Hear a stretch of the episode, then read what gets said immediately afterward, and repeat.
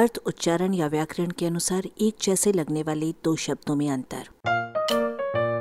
अपनी हिंदी सुधारें। अभिज्ञ और अनभिज्ञ। भिज्ञ कोई शब्द नहीं है। कुछ लोग समझ बैठे हैं कि अज्ञानी के अ के समान अभिज्ञ का भी अ नकारात्मकता के लिए है और बचा हुआ भिज्ञ सकारात्मक अर्थ जानकार के लिए है। इसी प्रकार वे समझते हैं कि अनजान के अन के समान अनभिज्ञ का भी अन नकारात्मकता के लिए है और बचा हुआ भिज्ञ फिर जानकार के लिए है। लेकिन ये पूरी गाड़ी गलत पटरी पर है। वस्तुतः जानकार के लिए शब्द अभिज्ञ है, जिसके खंड अभि और ज्ञ हैं। अभि माने जो प्रकट हो, भली भांति की ओर, और ज्ञ माने ज्ञानी, जानने वाला, परिचित।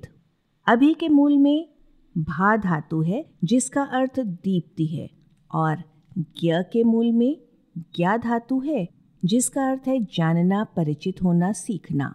अब अनभिज्ञ शब्द से सही सही अभिज्ञ होने के लिए आगे बढ़ा जाए। अनभिज्ञ की रचना अभिज्ञ के पूर्व न जोड़ने से हुई। यह न पलट कर अन हो गया, जिससे शब्द का रूप अन धन अभिज्ञ अर्थात अनभिज्ञ हो गया। ज्ञ को जोड़कर बनाए गए इस तथा कुछ अन्य शब्दों के अर्थों का रसपान कीजिए। अज्ञ यानी ज्ञान रहित, अचेतन, जड़, नासमझ या मूर्ख। अनभिज्ञ माने अनजान, अनभ्यस्त, अनाड़ी, अपरिचित, नावाकिफ, बुद्धिहीन या मूर्ख। अभिज्ञ माने जानकार, जानने वाला, अनुभवशील, कुशल। अल्पज्ञ माने कम ज्ञान रखने वाला, नासमझ। तत्वज्ञ माने तत्व जानने वाला, दार्शनिक, ब्रह्मज्ञानी।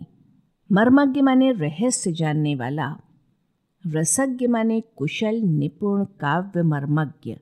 विज्ञ माने कुशल, चतुर, प्रतिभावान, प्रवीण, बुद्धिमान। शास्त्रज्ञ माने शास्त्रवेत्ता, और सर्वज्ञ माने सर्वज्ञाता, सब कुछ जानने वाला, परम ज्ञानी। ये सभी शब्द विशेषण हैं, पर सर्वज्ञ संज्ञा के रूप में भी कभी कभी इन अर्थों का वाचक होता है। ईश्वर, जिनदेव, तीर्थंकर, देवता, बुद्ध, शिव।